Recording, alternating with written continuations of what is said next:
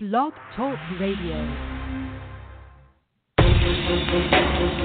Welcome into the Warehouse, a show which covers the Baltimore Orioles and Major League Baseball. The Warehouse is part of BSL Radio. Baltimore Sports and Life is dedicated to analysis and discussion on the Orioles, Baltimore Ravens, and the University of Maryland. The site has a team of writers providing coverage of those teams and houses live streaming content weekly. Join the conversations at the message board, like BSL on Facebook, and follow BSL on Twitter. On Twitter. All right, we're here for episode number four of the warehouse entitled 4.1. Technically, Bob Harkins is the co host. I'm Brandon Warne. Bob, are you with me?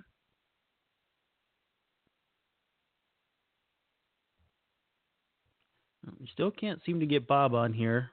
See if we can figure that out here. Just a second. Bob, we got you. Can you hear? Can you hear me now? We got you finally. Okay, so I, All I told I told the listeners we're episode 4.1. Had a little bit of a snafu at the top of the hour, but I think we're figuring this out slowly but surely. Uh, I, again, I am your host, Brandon Warne. This is episode number four of The Warehouse. Bob Harkins joining me as always. You might notice my audio sounds a little bit better, and that's because I've upgraded the home studio microphone. So hopefully, hopefully that will make this sound a little bit better. Sounds great to me. Well, So, good. That's all. That's all I can care about at this point. Just keep me happy, Brandon. That's all. That's all that matters. Exactly. So when we look at this team right now, uh, 20 and 12, there are, let's see, one, two, three, four, five 20 win teams in the American League right now. The Orioles are one of them. Uh, basically, for, for all intents and purposes, tied with the Red Sox atop this division. The Red Sox with one more win, but also one more loss. And so when you look at the landscape of the American League on the whole, and I think I think we had agreed that this was going to be a crazy American League. Uh, the East is no exception to that. Uh, when, when you look at the American League right now, where do you get a good feel for where the Orioles belong in this uh, this hierarchy?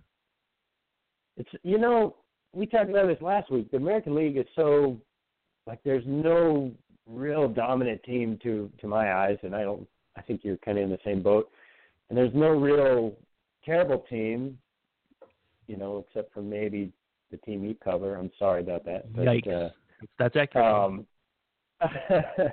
and and honestly, I don't know. I don't know where the Yankees are going to end up as this season goes on, but uh, they don't they don't look particularly good. But you know, it, it, when I look at this, the only team I really I really see as the potential to be, you know, clearly better than the than the Orioles is is the team you just mentioned, the Red Sox.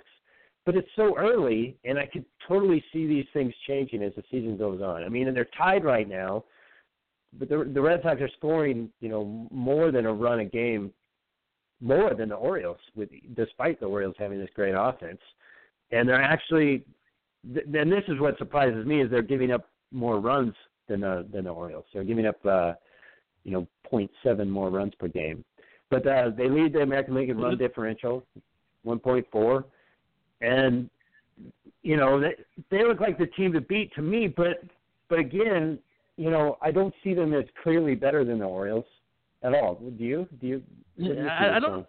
I don't know. I mean, I think the the Red Sox have that kind of aura, having won a few World Series in, in recent years, where you know maybe that that lasts in people's mind a little bit more. But I, I no, I don't. I don't necessarily think they're overwhelmingly better. You know, now that Zach Britton's back and and doing his thing.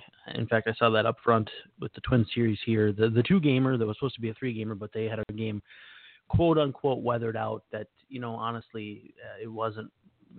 the weather never really hit, but anyway, they'll play that one in in July. So it's it's a sweep with an asterisk. But you know, saw Britton up front, saw a lot of these guys up front. I'm I'm impressed with this Baltimore team, especially the bullpen, which I I had expected ha- having broken down this team to that point uh, to this point in the season. But when I look at the rest of the 20 win teams, and that's you know that's an arbitrary number that I've just kind of pulled out of my hat. Uh, some of the other 21 teams are kind of surprising. The White Sox, which I don't know that a lot of people would have expected, have 23 wins, the most in the American League, second most in baseball behind their North Side counterparts, the the Cubs. But also the Mariners have 21 wins. There's two 21 teams in the West, and I think everybody expected Texas to be pretty good. But the Mariners with 21 wins too, you know, so you've got the Mariners and the White Sox, who you don't know if they can necessarily keep it up, that are the only real teams that are quote unquote ahead of the Orioles. In fact, the Mariners have the same exact record as the the the Red Sox. I almost screwed that up. Uh, as the Red Sox, so you know you get a sense for for how they're playing right now. But honestly, there, there's teams that are succeeding right now that you can't really imagine that continuing or not without you know some kind of weird situation playing out. And then there's teams struggling that you're like, wow, I thought they were better than this. The, the Royals are under 500. The Tigers are under 500. Houston is 14 and 21, and somehow they're in third place in the West. So I mean, it's so topsy turvy that it's hard for me to get a read right now. It really is, and you know that's why the baseball season is so great too. It's so long. It's such a marathon. You just don't know. You know, what are we five weeks in now? We don't know what's going to hold up here. Like I know, like talking about the Mariners. I know there have been some people that were high on the Mariners as early as last year. I think it was Buster Olney of ESPN like them, and they didn't come to fruition. And they're get they're getting much better pitching, particularly out of their bullpen than I think anyone expected and they've been winning. Uh, Steve Cishek uh, specifically. Games. Yeah, yeah, absolutely, and they're five and one in extra inning games. So you know that's kind of the kind of thing that, you know, can a team kind of have that magical feel and run it through the through the through an entire season, like kind of like Seattle did in 2001, mm-hmm. or or you know is it is their true talent level going to come back over the course of a long season? Then you're going to see Texas at the top and possibly Houston back up there as well if they can get their their um, pitching in, in in shape. You know, if, Um, that, if that magic exists, I don't know that you could diagnose it at 30, 35 games either. So th- there might be a team Right. working on magic, and and I think the Cubs are the team that's number one with a bullet in that respect. But it's, it can be hard to diagnose at this point in the season too. So so maybe you know if we come on in a week, we might have a totally different feel for this. You know, maybe the the Orioles drop five or seven games. I, I don't necessarily see that happening, and and the Red Sox take off, and then you know it's like getting a progress report halfway through the quarter at school. Things can change so fast that it's it's hard to know exactly how to read this right now. But I do think that the Orioles are in the top uh, maybe five or six teams right now, and again that's probably a cop out due to record. But I've really been been impressed with how they've played so far. Yeah, I agree. I agree. I, I don't think there's any reason, you know, following the Orioles to to expect them to fall off the table. The, way the American League is structured this year, they ought to be in it to the end. Are they? You know, I don't know if they're the favorite, but I don't think that anybody is a clear favorite above them either. Yeah, if I was gonna, you know, pick a definitively better team, honestly, you know, you'd, you'd want to go Kansas City. You might want to go Houston. You might want to go Texas, and all those teams have lesser records. And so, you know, you'd, it'd be like if you did power rankings and you you listed those teams above them. You know how many angry comments you'd get in the the comments section. We all, we're all familiar with how that goes. We, we wouldn't want to do that. Yeah, let's not do power rankings. no thanks. Uh, so over the past four years, the the O's have more than 200 home runs in each in each season. Um, the '96 team, I believe that's the team that had Brady Anderson go absolutely bonkers, hit 257. Do you Yep. suspect that this is a team that can challenge that mark? I I think so. I mean, it's I was looking at that '96 team, and yeah, that was the year Brady Anderson had 50 home runs out of nowhere, and you know you can speculate on where that came from. Um, but you know, that, obviously that's been talked about. You know, we wouldn't be the first ones to bring it up. I wouldn't uh, not accusing Brady Anderson of anything, but but a, a season like that out of nowhere did cause some people to talk. And also remembering Raf, Rafael Palmeiro was on that team. He hit Oh. 39 home runs. He hit 39 home runs that year, which was not, you know, a, a, a, an outlier season for him by any means. But, you know, you know, obviously there were there were whispers about him as well. And they got 25 home runs out of Chris Hoiles that year, which again Yeah, was not a yeah, it was not a clear year for him. But when you think about, you know, power hitters, I don't know, Chris Hoiles didn't, didn't leap to my mind. They had a lot of power on that team. Uh, this current team is on pace for 235, which would put them 18 short. Um, but you've got, you know, Manny Machado's on pace for a Brady Anderson year. He's on pace for 52 homers, and Mark Trumbo's on pace for 47. So, you know, is it realistic to think those two keep up that pace? You know, maybe not. So, I don't know. What do you think? I, I'm kind of thinking it'd be a stretch for them to reach that mark, but but I, I mean, if they were to get Adam Jones hitting, uh, Jonathan Schoop hitting a little better, you know, maybe they could. Well, here's the sheer numbers and the sheer facts of the situation. 49 through 32 games is a 248 home run pace. That would make you what nine nine home runs shy of that record. Now, there are a couple things at play here. Ryan Flaherty playing an awful lot in place of J.J. Hardy, not necessarily shortstop specifically, but know in the batting order. That's a that's a big drop, and having Hardy out for uh, I think a fair amount of the season definitely hurts. But like you said, you know Jones has to get going again. He absolutely pasted some balls against the Twins, and it really looked like I think maybe that the Orioles fans should send a thank you card to the Twins pitchers for reinvigorating whatever it was that uh, was ailing him or bothering him early on because boy did he look locked in uh, for that quick two gamer. I think it, I think I saw our fearless leader Chris Stoner tweet something like his OPS had gone up 100 points in that two game span. So uh, you're welcome wow. from the state of Minnesota, Adam Jones. But uh, Pedro Alvarez, another guy, two home runs now. If he settles in as a 30 home run guy, that's that's a lot of slack to pick up. Matt Wieters too, just one home run, 586 OPS. Maybe something going on there health wise. I, I don't really know exactly, but that's another guy who could pick up the slack a little bit.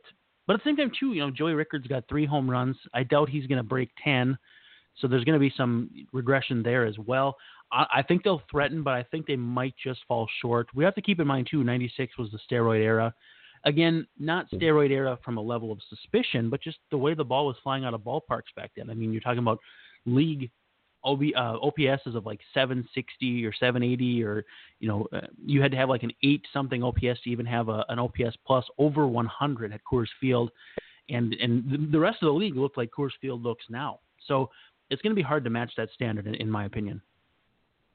I agree. Those are all great points, and and thank you for correcting my math. I think I think my math was a day off. Um, I think I didn't include the yesterday's game, but uh, but one place I, I would rather not again, have included it, to be honest. Nine two loss for the Twins yeah, against the Orioles. No, I hear you, and not to pile on. Well, kind of piling on, but how many more games do they have against the Twins this year? Because that might. Uh, it might just be one. It might just be that that makeup game, honestly. Yeah, so we can ex- probably expect that pace to drop a little bit. Yeah, you got to put that into the regression model. For sure. And so, okay, so we we discussed a little bit about where we believe they fit in the hierarchy. But when when you evaluate this team, and you think about maybe what you expected coming into the season, have they more or less met your expectations? I mean, you're talking about a team. We mention this every time. Uh, well, I haven't mentioned this yet. I think they're eighth in run differential in the entire major leagues at plus 29. First in home runs in the American League, second in the triple slash categories, every single one of them. 273, 336, 466 across the board. Um, league average roughly in strikeouts, league, league average roughly in walks, not stealing any bases. Honestly, if I were to write a recipe, um, ingredient for ingredient, I don't know that it would have come out that way, but I think the final product is pretty much what I expected. That's a that's about what I was going to say. I mean, I mean the you expected offense, you expected home runs, you expected maybe some rotation struggles and a good bullpen. And I think in general, that's what we're getting here. Um, you know, and, and like you say, it might be we might be getting it from some different sources than we expected, but uh, it's all evening out to be pretty much what what this team looked like coming into the season. Yeah. And I think Adam Jones will pick up the slack where Rickard might fall back, and maybe Machado doesn't have a, a 1100 OPS all season long, but you get a little more out of Jonathan Schoop. I think Matt Wieters picks it up a little bit. I think this is a sustainable situation, and they honestly, I, I guess I don't know how um, correlation for this kind of thing works, but like I said, second across the board in triple slash categories, fourth in hits, fourth in doubles, but fifth in runs scored. Now, I don't know what the correlation for OPS and runs scored is, but does anything trip your trigger about being second in raw OPS but fifth in runs scored, where you think they should be scoring even more runs? you know, I'd have to delve into maybe maybe there's some situational hitting issues there. Well, maybe, if the team strikes out a fair amount too, so that could be yeah, leaving guys on base. Yeah, if you're getting you're getting they're getting a lot of guys on base, they're hitting a lot of home runs. That would explain the the uh, the high OPS. but maybe you know a few more singles and doubles with running runners in scoring position. Maybe that's maybe that's what's uh, the difference there. And I think it's it's not really a surprise to say that the bullpen has been fantastic. You look at the guys that have thrown, let's see, the six most innings. I'm lumping Vance Worley in here because he's made more relief appearances five than he has starts four. So all the guys who have thrown actually, you know what? I screwed that up. Baseball Reference has this kind of funny hierarchy where the five guys that are, you know, the main bullpen cogs, and then they separate the swingmen a little bit. But anyway, Vance mm-hmm. Worley, Dylan Bundy, Darren O'Day, Mychal Givens, Brad Brach, and Zach Britton. You know, six of the main bullpen pillars all have ERAs under 2.90. Worley's the high man at 2.89. Brad Brach, the low man at 1.0. That's two earned runs in 18 innings. Uh, got a front row seat to him on, let's see, it must have been Tuesday night but that whole bullpen, in fact, ran roughshod to the Twins. The Twins did give uh, Kevin Gausman a pretty decent game. You know, the couple of mammoth home runs, including an Adam Jones one that I think was measured like 460 feet over the bullpen at Target Field. Uh, you know, three-one deficit, and with Gausman still in there, Trevor Plouffe followed a, a Brian Dozier single with a huge home run to left, tie the game.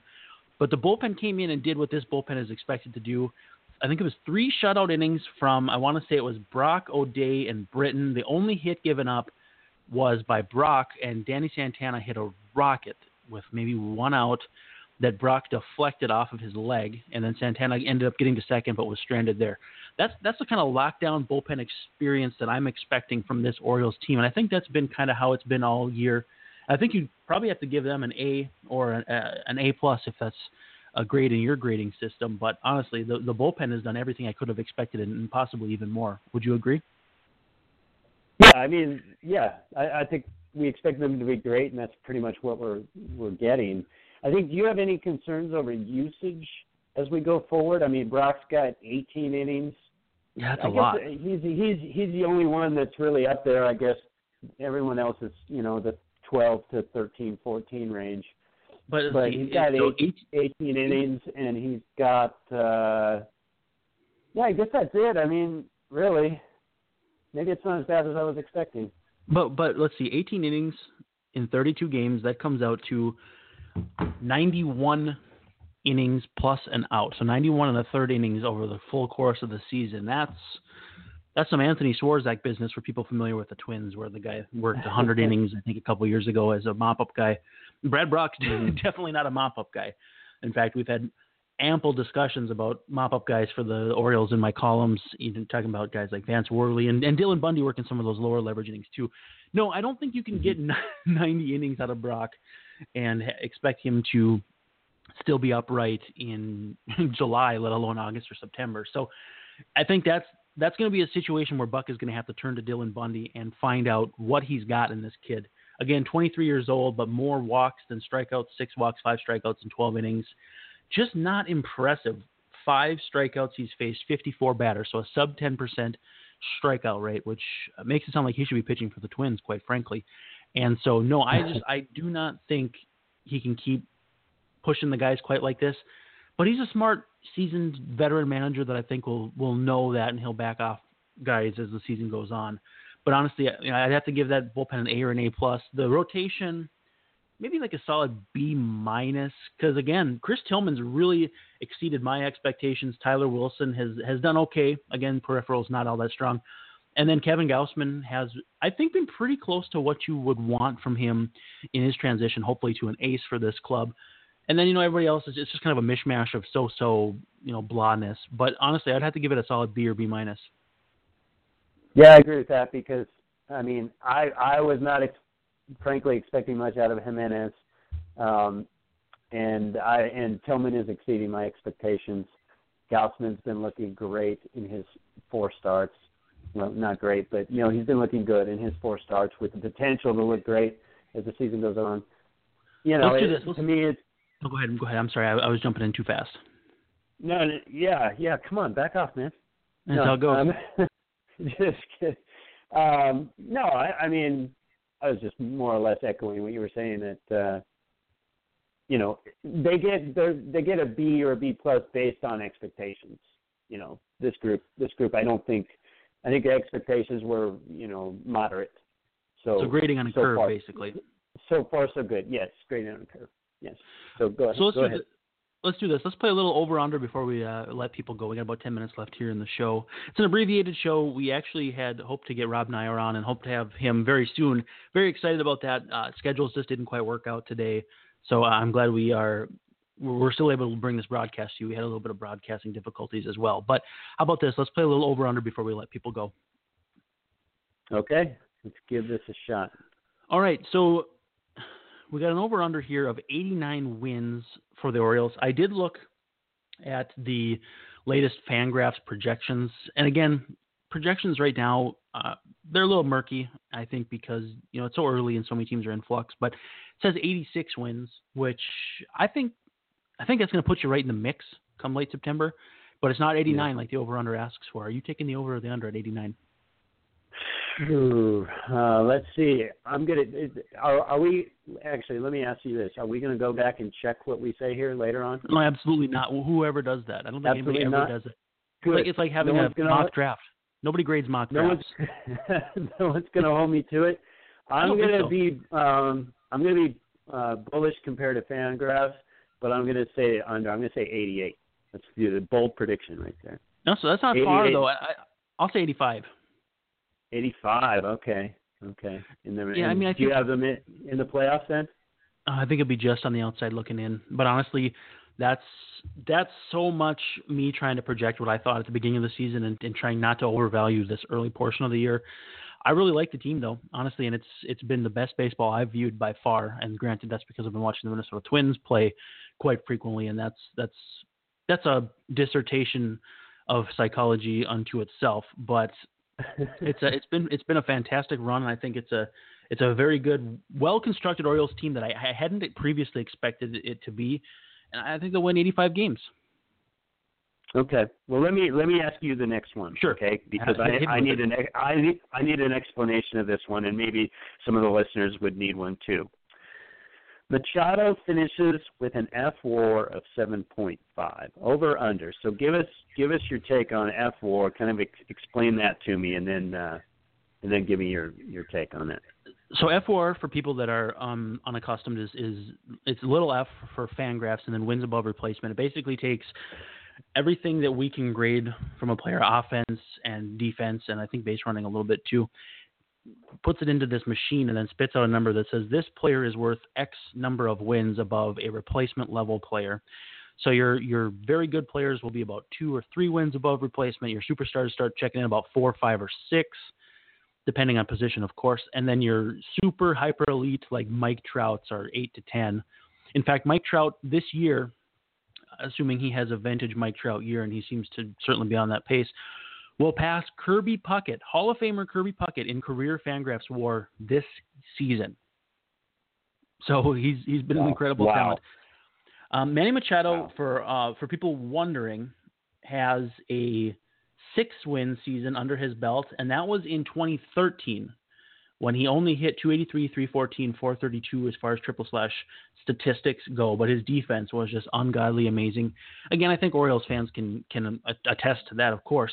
Last year's season was a 6.8. That was 286, 359, 502, 35 homers, 20 steals.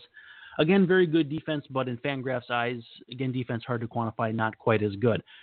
So it would be unprecedented territory for Manny Machado to jump up to the 7.5 level. However, through 32 games, he's at 2.7 right now. So he's already played the equivalent of a full season from an all star.